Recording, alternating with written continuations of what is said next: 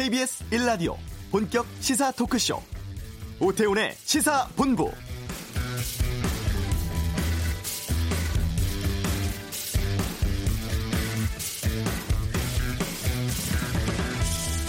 남북관계, 북미관계 중대 분수령이 될 12월 상황이 심상치 않습니다.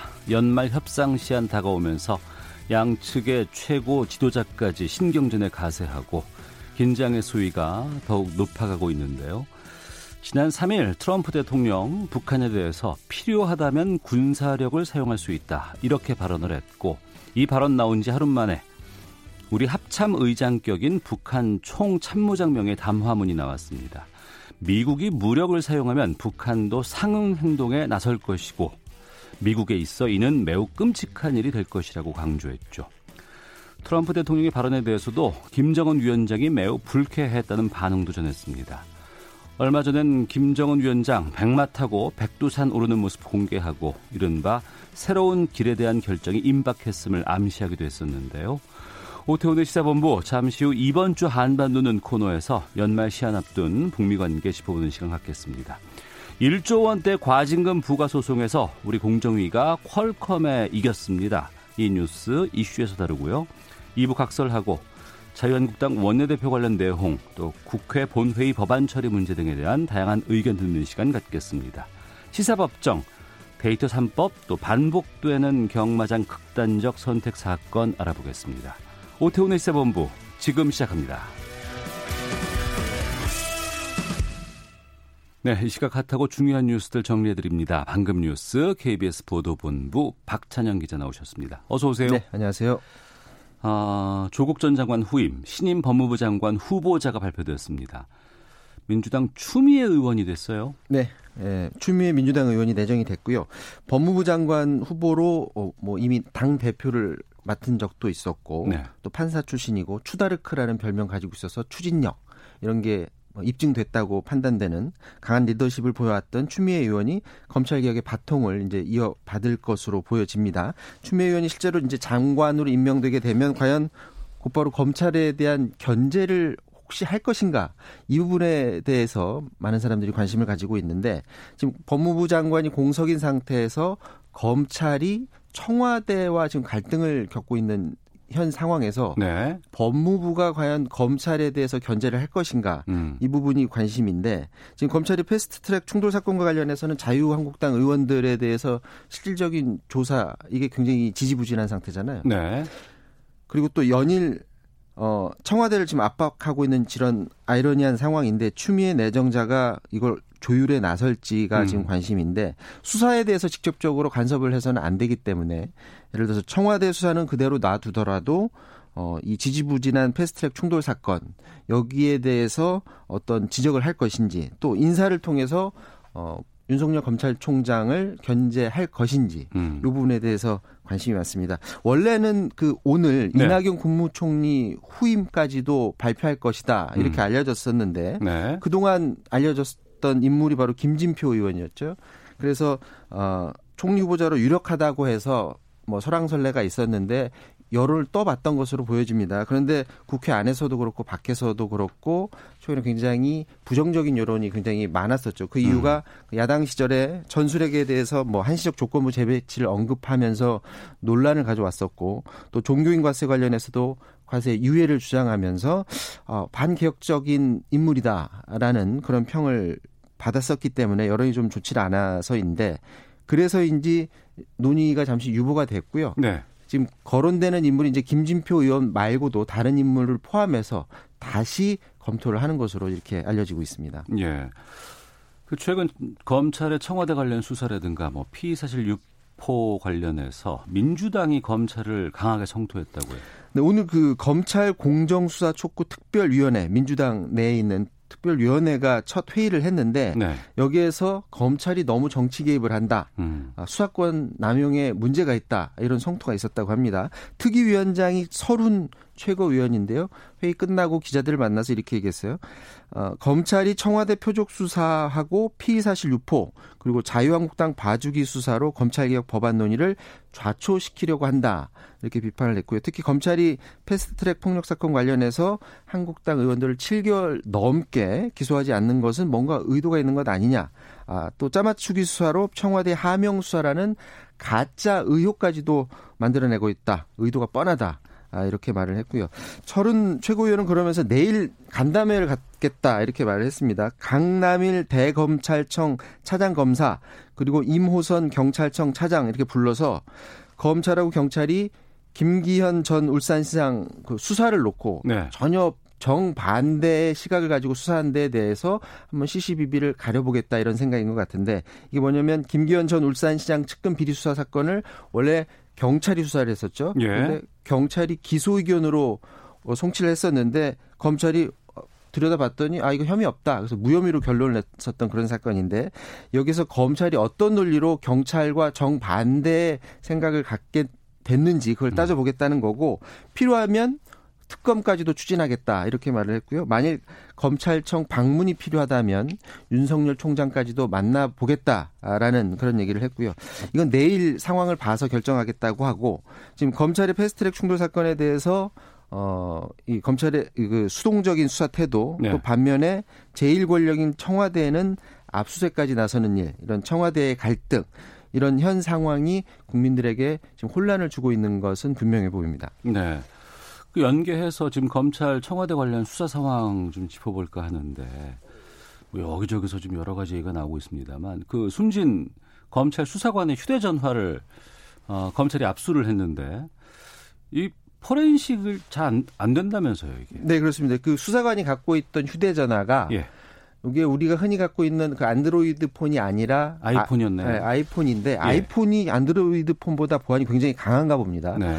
그래서 어, 암호 해제 프로그램을 연결해서 포렌식을 시도하고 있는데 아직 풀지 못하고 있다고 하고요. 음. 이 아, 애플사의 아이폰은 비밀번호 암호를 풀려면 숫자나 영어 대소문자 섞어서 560억 개의 경우의 수를 대입해 와야 한다는데 그래서 좀 시간이 걸리는 것 같고 대입하다 보면 잠겨버려요 또 그게 아, 날아갈 수도 있고 네, 그래서 이제 네. 시간이 걸린다고 하고 그래서 뭐 애플사에 도움을 요청한다라는 뭐 그런 얘기도 지금 나오고 있더라고요. 예. 근데 검찰이 압수수색으로 가져간 휴대전화를 어제 경찰이 다시 다시 내놔라. 어. 다시 압수수색을 경찰이 또 신청을 했습니다. 영장을 신청한 거군요. 그렇죠. 영장을 신청을 했는데 며칠 전에 그러니까 검찰이 가져가서 포렌식하고 있는 걸 다시 내놓으라는 건데 이게 왜냐하면 어 검찰이 포렌식을 할 때 경찰관이 참여하도록 해주긴 했는데 네. 포렌식 과정만 들여다보게 하는 것이지 그 내용까지는 주지 않겠다라는 것으로 보여지거든요. 근데 음. 경찰도 그 사망 사건을 수사를 하려면 과연 검찰이 압력을 넣어서 거기에 못 이겨서 숨진 것인지 이런 것들을 휴대전화를 통해서 봐야 되는데 네. 지금 볼 수 없는 상황이다 보니까 본인들도 법적으로 수색영장을 지금 넣은 겁니다. 근데 오늘 지금 또 하나 밝혀진 내용이 있는데 검찰이 이번에 숨진 수사관의 휴대전화 압수수색 영장을 발부받으면서 네. 황운하 대전지방경찰청장을 피의자로 적시를 했습니다. 그러니까 음. 황운하 대전청장은 당시 울산 사건을 수사할 때 울산 경찰청장이었었거든요. 예. 그러니까 황운하 그 청장에 대해서 직권남용 권리 행사 방해 혐의 수사라고 하면서 황운하 청장을 아, 피의자로 적시를 했고요. 그러니까 김기현 전 울산 시장 그 측근 비리 수사하면서 당시에 울산 청장으로 있으면서 자꾸 수사에 압력을 놓고 개입했다라고 지금 의심을 하고 있는 건데 어쨌건 검경이 다시 한번 울산 사건 놓고 정면으로 충돌하는 그런 양상입니다. 네. 끝으로 짧게 오늘 국회 상황 어떤지 좀 알려주시죠. 그 어제 민주당이 한국당 빼고 네. 4 플러스 1 체제로 지금 논의하겠다고 했는데 실제로 그 예산안 등에 대해서는 논의를 시작했다고 하고요. 오늘부터는 공수처 선거법하고 선거법 관련해서 깊이 있는 논의가 시작됐다 이렇게 밝혔고요. 필리버스터 걷어들여라. 그러면 음. 한국당 마지막으로 버스 타게 해주겠다. 근데 걷어들이지 않으면 안 된다라고 오늘 다시 한번 한국당을 압박했고요. 한국당은 9일에 그 월요일에 원내대표를 새로 뽑는다고 하거든요. 그래서 그 원내, 원내대표를 뽑는 그 준비 과정에 있고 협의 당사자가 새 원내대표가 돼야 되기 때문에 그 이후에나 협상이 가능할 것 같다라고 보여집니다. 지금 당장 9일에 지금 예산안 통과가 될 것 같은데 네. 어떤 전략을 가지고 있는지는 지금 외부로 알려지지 않고 있고요. 만약에 새 원내대표가 강성이 아니라 협상에 적극적인 인물이 뽑히게 되면 음. 적어도 선거법에 대해서는 비례대표제 그 비율을 놓고 연동률을 놓고 민주당과 어느 정도 조정은 가능할 것으로 그렇게 점쳐지고 있습니다. 정치는 끝까지 봐야 한다고 하는데 이부 각서라고 해서 또 이 내용 좀 짚어보도록 하겠습니다. 자, KBS 보도본부의 박찬영 기자와 함께했습니다. 고맙습니다. 이어서 교통 상황 보겠습니다. 교통정보센터의 공인혜 리포터입니다. 네, 이 시각 교통정보입니다. 낮에도 이렇게 영하권을 보이는 건 이번 겨울 들어 처음인데요. 뚝 떨어진 기온에 도로 위 돌발 상황도 많습니다. 서울 시내 한강대로 한강대교에서 용산역 쪽 가는 길인데요. 용산역 조금 못 간 곳에서 상수도관이 파열됐습니다. 현재 두 개 차로를 막고 긴급 복사, 복구 공사를 하고 있어서 양영로 상도터널 이전부터 정체가 극심합니다. 우회 이동하시는 것이 좋겠고요. 서울 외곽고속도로 구리에서 판교 방향 송 송파 부근에 고장난 차 처리됐 지만 서안암부터 3km 구간 정체가 남아 있습니다. 경부고속도로 서울 쪽은 안성 부근 5차로에 고장으로 화물차가 서 있어서 잘 살펴 운행하셔야겠고요. 계속해서 서울 방향 정체 양재에서 반포 쪽으로 이어집니다. 한편 중부고속도로 남이 방향 모가 부근의 화물차 관련 사고 처리 작업 모두 마무리가 됐습니다. 하지만 마장 분기점 부근부터 6km 구간에서 정체가 극심합니다. KBS 교통정보센터였습니다.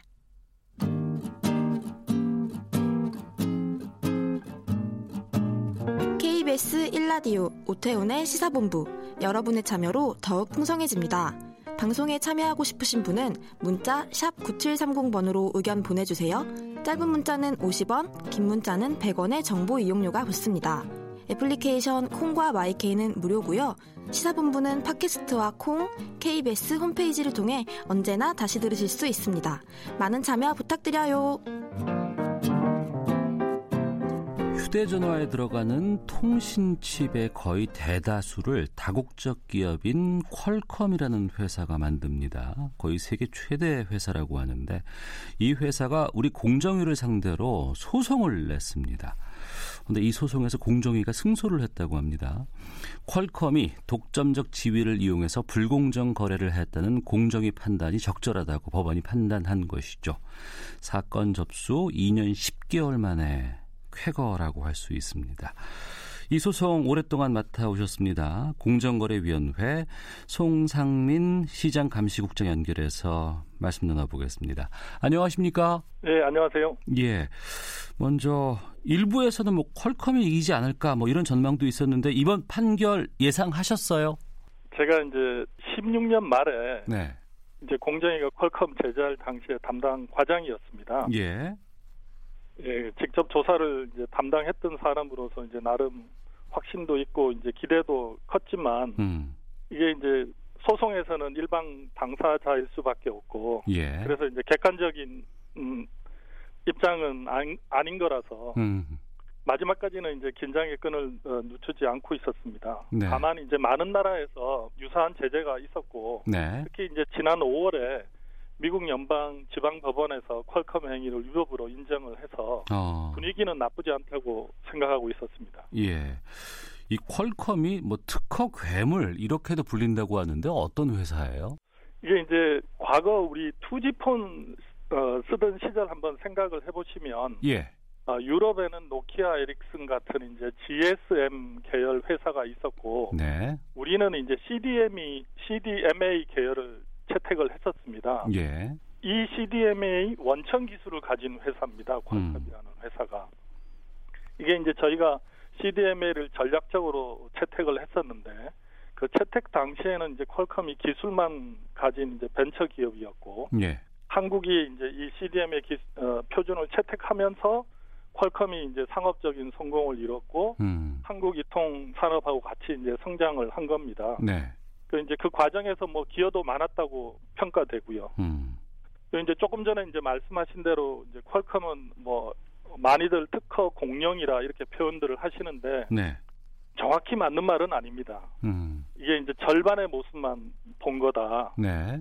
퀄컴의 힘은 두 가지입니다. 하나는 이제 막강한 이동통신 특허가 있다. 네. 그래서 이제 2G 시, 절에 CDMA 표준 필수 특허는 거의 대부분 퀄컴 특허였습니다. 어. 그리고 이제 3G 이후에 5G 이르기까지 예. 여전히 이제 핵심 특허를 많이 보유하고 있고 이제 또 하나 이제 하나가 이제 그 휴대폰에 들어가는 모뎀 칩입니다. 예. 이게 이제 모뎀 칩이 어떤 부품이냐면 이게 통신을 담당하는 핵심 부품인데 어. 이게 만약에 저희가 쓰는 이제 스마트폰에서 모뎀 칩이 없으면 예. 그냥 조만한 손위의 PC에 불과하게 됩니다. 어. 그래서 이제 아주 핵심적인 부품인데 여기서도 독점력이 대단합니다. 특히 이제 고가 폰일수록 퀄컴의 모뎀 칩 없이는 휴대폰을 만들기 어렵, 다 음. 그래서 이제 한마디로 어, 특허와 모뎀 칩이라는 두 분야에서 이중 독점력을 가진 회사다 이렇게 이야기할 수 있을 것 같습니다. 휴대전화를 만드는 회사, 뭐 삼성이나 LG 이런 업체에서는 이 퀄컴이라는 회사가 상당히 중요한 회사겠네요. 그럴 수밖에 없습니다. 어. 근데 2016년에 우리 공정거래위원회가 퀄컴에 대해서 1조 원대 과징금을 부과를 했습니다. 이 과징금 부과한 이유를 좀 알려 주셔요. 이게 이제 2G, 3G, 뭐 4G, 5G 이러면 네. 기지국에서 단말기까지 이제 서로 통화가 돼야 되는데 그러려면 똑같은 표준을 써야 됩니다. 네. 근데 이제 각 표준을 구현하기 위해서 이제 반드시 필요한 특허가 있는데 음. 이게 표준 필수 특허입니다. 근데 이제 이 표준 필수 특허가 없으면 부품도 휴대폰도 만들 수 없기 때문에 네. 표준 필수 특허권자가 어찌 보면은 어 한마디로 이제 절대 갑일 수밖에 없게 되는데 음. 그때 이제 퀄컴이 어, 어떤 어떤 행위를 했냐면 두 가지 행위를 했습니다. 하나는 이제 모뎀 칩 제조사를 상대로 네. 이게 모뎀 칩을 제조하려고 해도 다른 회사가 이제 모뎀 칩을 제조하려고 해도 퀄컴의 표준 필수 특허를 쓸 수밖에 없는데 이걸 제대로 주지 않은 겁니다. 어. 그러니까 법원은 이 행위가 어, FRAND 확약이라는 어, 의무 위반을 한 거고 시장의 경쟁을 저해한 행위로 판단을 했습니다. 네. 그리고 이제 어, 이렇게 이제 모뎀 칩 시장에서 경쟁자를 묶어두고 난 다음에 휴대폰 사업자한테는 또 어떻게 했냐면 음. 내 모뎀 칩을 받고 받아서 쓰고 싶으면 내가 제시하는 특허 라이센스 계약을 사인을 해라. 네. 한마디로 어, 라이센스 없으면 칩도 없다라는 방식으로 음. 불공정한 특허 계약을 강요한 행위 이렇게 두 가지가 됩니다. 이 또한 법원은 어, FRAND 협상 의무를 위반했고 시장 경쟁을 저해한 행위라고 판단을 했습니다. 그러니까 독점 기업이 갑질한 거네요. 예, 간단하게 말씀드리면 그렇다고 볼 수 있습니다. 그러면 이런 갑질 때문에 우리 휴대전화 제조 업체들이 많은 피해를 입었을 것 같은데. 어, 이번 판결의 핵심은 예. 뭐 이런 거라고 보시면 될 것 같습니다. 그동안 이제 퀄컴이 자신의 자신이 가진 이중 독점력, 음. 그러니까 특허와 모뎀 칩의 독점력을 이용을 해서 시장의 경쟁 판도를 네. 자신한테 유리하도록 이렇게 운동장 자체를 이렇게 기울어지도록 만들어 놓은 거다. 어. 이게 이제 위법한 거다라고 예. 판단을 한데 의의가 있는 거고. 그래서 이제 이게 모뎀 칩 시장 시장에 경쟁자가 들어와서 사업할 수 있도록 예. 여건을 만들어 주고 어. 공정한 계약을 체결할 수 있도록 여건을 만들어 줬다는데 의의가 있다고 생각을 합니다. 예. 공정거래위원 이게 예. 곧바로 네. 예. 이게 곧바로 이제 시장 경쟁이 바로 복원되는 거는 어, 아니라고 어, 볼 수 있습니다. 음. 시장에 경쟁자가 들어와서 경쟁이 복원되는 과정을 거쳐야 되고 네. 그러려면 조금 시간은 걸릴 수밖에 없다. 음. 다만 이제 휴대폰사가 이게 퀄컴이 모뎀 칩을 무기로 해서 어 뭐 불공정한 특허 계약을 이렇게 에, 일방적으로 맺는 그런 행위들은 뭐 방지하는 데 효과가 있을 거로 봅니다. 네. 퀄컴 소송 오랫동안 맡아 오신 공정거래위원회 송상민 시장 감시국장과 함께 말씀 나누고 있는데요. 이번이 2년 10개월 만에 첫 판결이라고 하던데 그러면 이게 계속 저쪽에선 항소라든가 상고 같은 것들 할 계획이라고 합니까? 어 언론을 통해서 보면 예. 뭐 대법원에 선고하겠다고 음. 어 그렇게 알고 있습니다. 그러면 여기에 대해서 공정위는 또 대응하셔야겠네요. 예, 저희도 뭐 적극 대응해 나갈 생각입니다. 예. 이 승소 판결이 좀 우리 휴대전화 업계에도 좀 좋은 영향을 좀 끼쳤으면 하는데 어떤 영향 기대하세요? 어, 아까 말씀드린 대로 이게 이제 시장 경쟁이 복원되는 과정이 필요하다. 예. 그러면 이제 어느 정도 시간이 걸릴 거고 음. 바로 직접적인 이제 효과가 나타나기는 조금 시간이 걸릴 거다라는 생각을 합니다. 다만 네.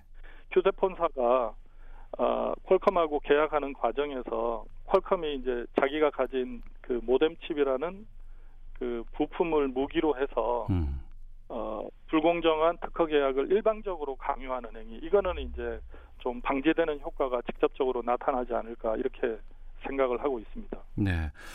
아직 시간은 좀 필요하다고 말씀하셨는데요. 그러면 이게 좀 일정 정도의 시간이 흐르고 나면은 우리 소비자들이 휴대전화 좀 구매할 때 더 저렴하게 구매할 수도 있습니까? 어 이제 시장에서 어 새로운 경쟁이 어, 들어오고 예. 또그 그 과정을 거쳐서 활성화되면 음. 분명히 음. 어, 시장 참여자 뭐 소비자 모두에게 호, 혜택이 돌아갈 겁니다. 근데 이제 말씀드린 대로 이 퀄컴의 모뎀칩 사, 사업 지배력이 여전합니다. 네. 이제 좋은 예가 애플인데 어, 저희가 이제 사건을 처리하는 과정에서 애플이 이제 퀄컴의 사업 정책에 크게 반발을 했고 음. 두 회사 간에 뭐세 개의 소송전을 거쳤습니다. 네. 근데 이제 결국 애플 입장에서는 5G 모뎀 칩을 다른 데서 구하기가 쉽지 않다 보니까는 퀄컴이랑 화해를 했습니다. 음. 그리고 이후에 이제 인텔은 아 애플은 인텔에 이제 아예 모뎀 사업부를 아예 인수를 했고요. 네. 그래서 이제 이런 뭐 시장 상황이 그렇게 이제 어 퀄컴이 가진 이제 지배력이 있기 때문에 곧바로 효과는 어 직접적으로 나타나지는 않더라도 음. 어뭐 저희가 이제 이 법원 판결에 따라서 시장 경쟁이 활성화되고 어 그러는 과정에서 이제 소비자와 시장 참여자한테 모두에게 혜택이 돌아갈 거다. 그리고 그 과정에 공정위는 어, 법원 판결 취지 반영해서 네. 어, 퀄컴이 시정 명령을 잘 이행하는지 이제 어, 잘 점검해 나가겠다 이렇게 말씀을 드리겠습니다. 네, 독점 기업 문제, 뭐 독과점 문제 같은 것들 발생하게 나면 되면 뭐 다변화라든가 이런 네. 것들 많이 좀 우리가 연구하고 찾아보고 하잖아요. 근데 지금 예, 퀄컴 예. 쪽은 이 휴대전화 업계에서 독점적인 지위를 아직도 계속 유지한다고 하시는데 이게 좀 우리가 바꿀 수 있는 여지는 아직 없습니까? 아, 그거는 이제 그 일단 시장의 어떤 경쟁의 몫이라고 저희는 생각을 하고 있습니다. 예. 이 법원의 판결의 취지는 기울어진 운동장을 음. 조금 평평하게 그래서 어 다른 사업자도 이 시장에 들어와서 사업을 할 수 있도록 여건을 만들어 준 거다. 네. 어, 이렇게 좀 어, 평가할 수 있을 것 같습니다. 네. 이런 뭐 과징금 부과 이런 문제 나오면은 특히 다국적 기업과 할 때요. 뭐 특허 문제 같은 경우는 뭐 FTA비 때문에 이게 문제가 될 수도 있다. 뭐 이런 얘기들 많이 하거든요. 이번 판결이 혹시 한미 관계에도 영향을 좀 미칠 수도 있는 사안인가요? 어, 저희는 뭐 이 공정거래법 사건은 예. 한미 통상 관계랑은 기본적으로 어, 결을 달리하는 사안이라고 생각을 합니다. 그리고 이제 저희가 이제 어, 이 사건을 처리하는 과정에서 하여튼 최대한 그 퀄컴한테 절차를 보장하기 위해서 음. 최선을 다했습니다. 저희가 보통 어, 어, 심사 보고서라 그래서 어, 검찰의 공소장에 해당하는 내용을 보내고 그거를 어, 이제 퀄컴이 저희 심사 보고서 내용을 읽고 대응하는데 6개월이나 넘는 시간을 부여를 했고 네. 그리고 이제 그게 어 퀄컴의 의견서가 들어오면 이제 일종의 재판정 같은 걸 열어서 심의를 합니다. 음. 근데 이제 저희가 보통 한두 차례 심의를 하고 결론을 내는 게 통상적인데 이 퀄컴 케이스는 이제 일곱 차례나 저희가 어 심의를 어 6개월에 걸쳐서 심의를 했었습니다. 네. 그래서 이제 오히려 다른 회사 입장에서는 이거 역차별 아니냐는 이야기가 나올 정도로 저희가 어. 퀄컴 건 관련해서는 절차에 만전을 기했다 예. 이렇게 생각을 합니다. 예. 이번 퀄컴에 대한 승소 외에도 어, 뭐 여러 가지 뭐 다국적 기업들과 특허와 관련된 분쟁들 종종 등장하고 발생하는 것으로 알고 있습니다. 공정위에서 앞으로 어떻게 대응하고 계시는지 좀 계획도 좀 말씀해 주시죠. 공정위에서는 이게 ICT 분야는 기본적으로 시장의 역동성 동태적 효율성 뭐 이런 것들을 유지하는 게 아주 중요하다고 보고 어 기존 이제 퀄컴 같이 이렇게 기존 독과점 기업이 의 어떤 반칙 행위는 엄격히 규율할 필요가 있다. 그래서 이제 저희가 퀄컴 어, 사건을 처리할 때 퀄컴 전담팀을 구성을 해서 네. 아주 어, 성공적으로 운영을 했습니다. 그래서 그 성공 경험을 확대해서 음. 어, 지난달 20일에 ICT 특, 별 전담팀을 구성을 해서 발족을 했습니다. 어, 이 팀에서는 뭐 인터넷 플랫폼, 모바일, 뭐 지재권 이렇게 세 개 분과를 두고 ICT 분야 사건을 중점적으로 어, 들여다보고 있습니다. 다만 이제 뭐 이 팀에서 보는 사안은 뭐 국내 기업도 있고 외국 기업도 있고 이게 어떤 국적을 가리지 않고 ICT 분야에서 문제 문제가 있으면 어, 들여다보는 그런 식으로 이제 추진해 나갈 생각입니다. 네, 알겠습니다. 고생 많으셨고요. 대법원에도 좀 승소 좋은 소식 들려올 수 있도록 좀 기대하도록 하겠습니다. 오늘 말씀 고맙습니다. 예, 고맙습니다. 예, 공정거래위원회 송상민 시장 감시국장이었습니다. 헤드라인 뉴스입니다. 문재인 대통령이 오늘 신임 법무부 장관에 더불어민주당 추미애 의원을 내정했습니다. 조국 전 장관이 사퇴한 지 50여일 만입니다. 더불어민주당은 청와대 하명 수사 의혹에 대한 최근 검찰 수사와 관련해 권한 남용 문제를 지적하며 필요하면 특별검사 도입 여부를 판단하겠다고 밝혔습니다. 10월 경상수지 흑자 폭이 78억 3천만 달러로 1년 만에 최대를 기록했지만 상품 수지 흑자 폭의 축소 추세는 이어졌습니다. 가지야마 히로시 일본 경제산업상은 한국 측이 요구하고 있는 수출 규제 조치 철회와 관련해 한국 측이 관련 제도를 개선하면 이를 재검토할 가능성이 있다고 말했습니다. 서울시가 겨울철을 맞아 에너지 취약계층의 난방비를 지원하는 동절기 에너지 바우처의 지원 대상을 확대합니다. 지금까지 라디오 정보센터 조진주였습니다.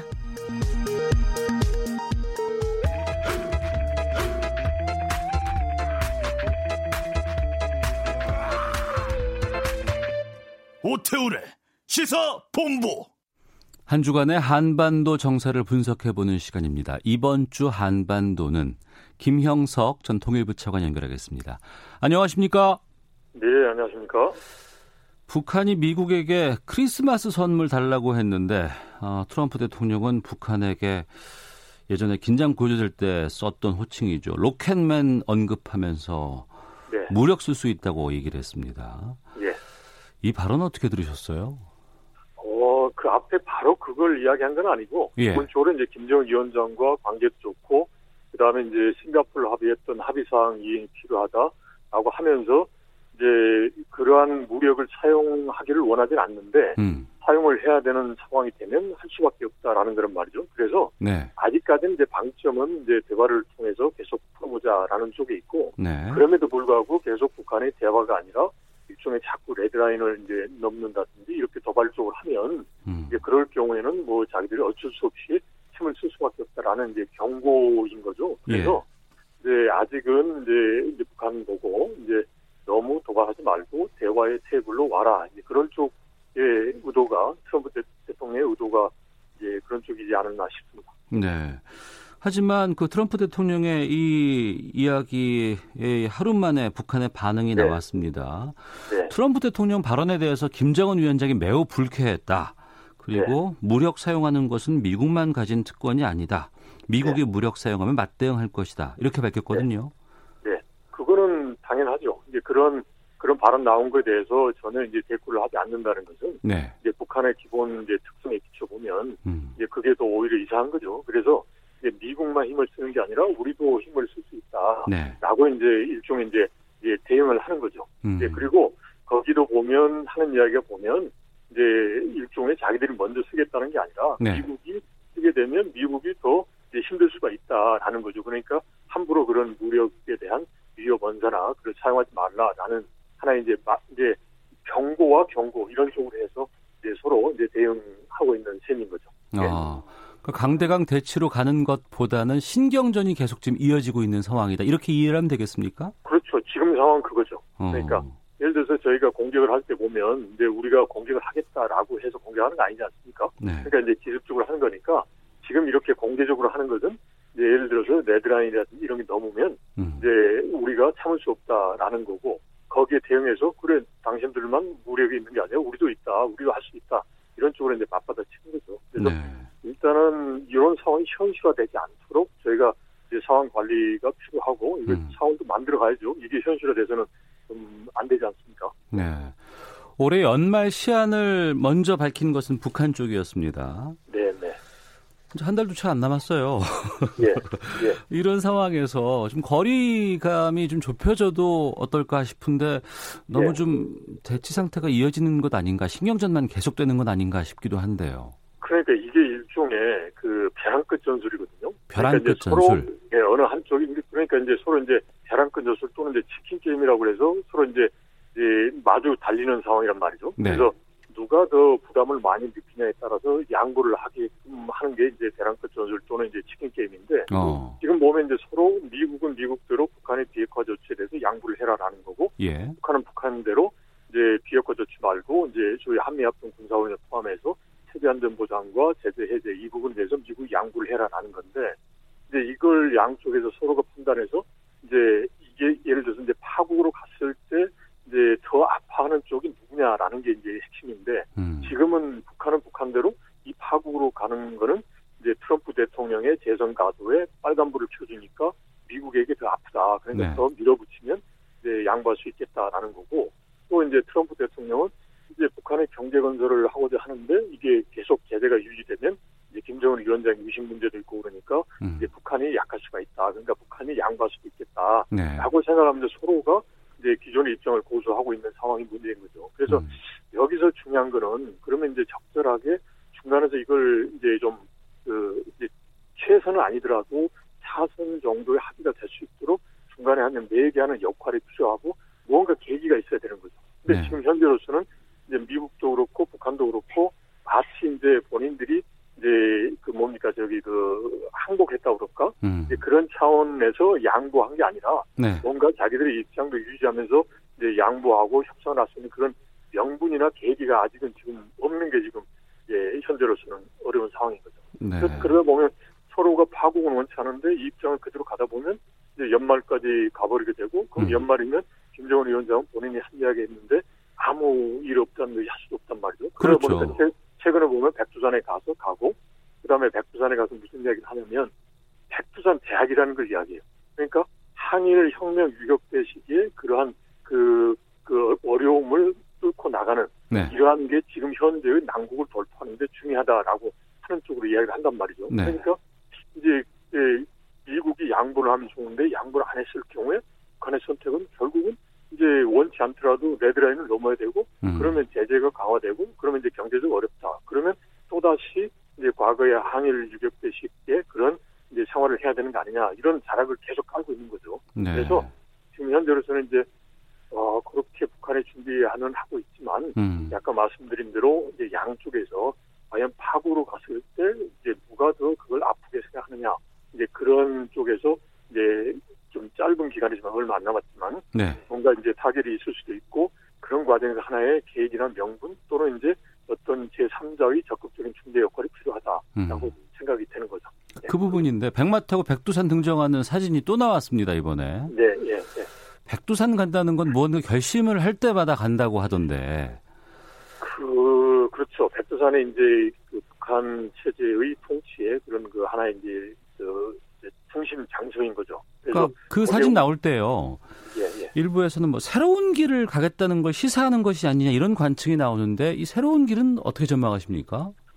어, 여러 가지가 있는데 일단 미국이 안 해주면 우선 첫 번째는 이제 레드라인을 넘고서 미국과 대결의 국면으로 가겠다. 네. 그러면 이제 제재가 강화되지 않겠습니까? 네. 그리고 또 중국이 다소 유연하게 해주는 것도 못하니까 그러면 또 어려운 그 길로 가겠다라는 게 1번이고 그 다음에 2번은 이제 우리라든지 그 다음에 중국, 러시아의 협력을 통해서 미국이 비록 제재를 하더라도 좀 버텨 나가보겠다. 음. 이게 이제 북한 원수는 그 두 가지밖에 없거든요. 네. 근데 지금 이 두 가지가 다 김정일 위원장 입장에서 보면 경제를 건설한다는 그런 차원에서 보면 이게 미흡하단 말이죠. 어. 그래서 어. 아직은 김정일 위원장이 그걸 대비는 하지만 지금 보니까 미국 입장이 너무 완강해서 네. 이제 원치는 않지만 그렇게 갈 것 같아서 대비는 하지만 여전히 이제 미국이 좀 어, 양보를 하고 변화했으면 좋겠다 음. 그런 그런 입장이 있는 것 같아요. 그래서